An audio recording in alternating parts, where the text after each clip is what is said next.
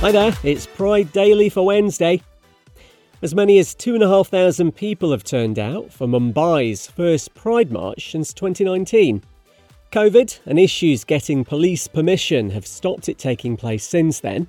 Lots of special events in the weeks before, including an LGBTQ plus history walk, a showcase for young queer entrepreneurs, and a drag ball.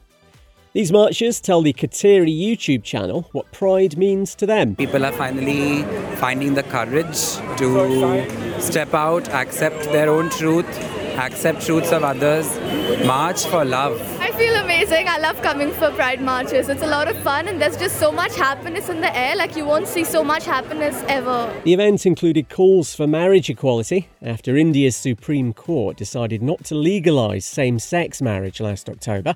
But the judges did say queer people shouldn't be discriminated against or face prejudice. It's National Black HIV AIDS Awareness Day in America, flagging up how black people are disproportionately affected. They account for 42% of new HIV diagnoses, despite making up just 13% of the US population. Discrimination, poverty, and stigma are seen as major barriers to testing and treatment.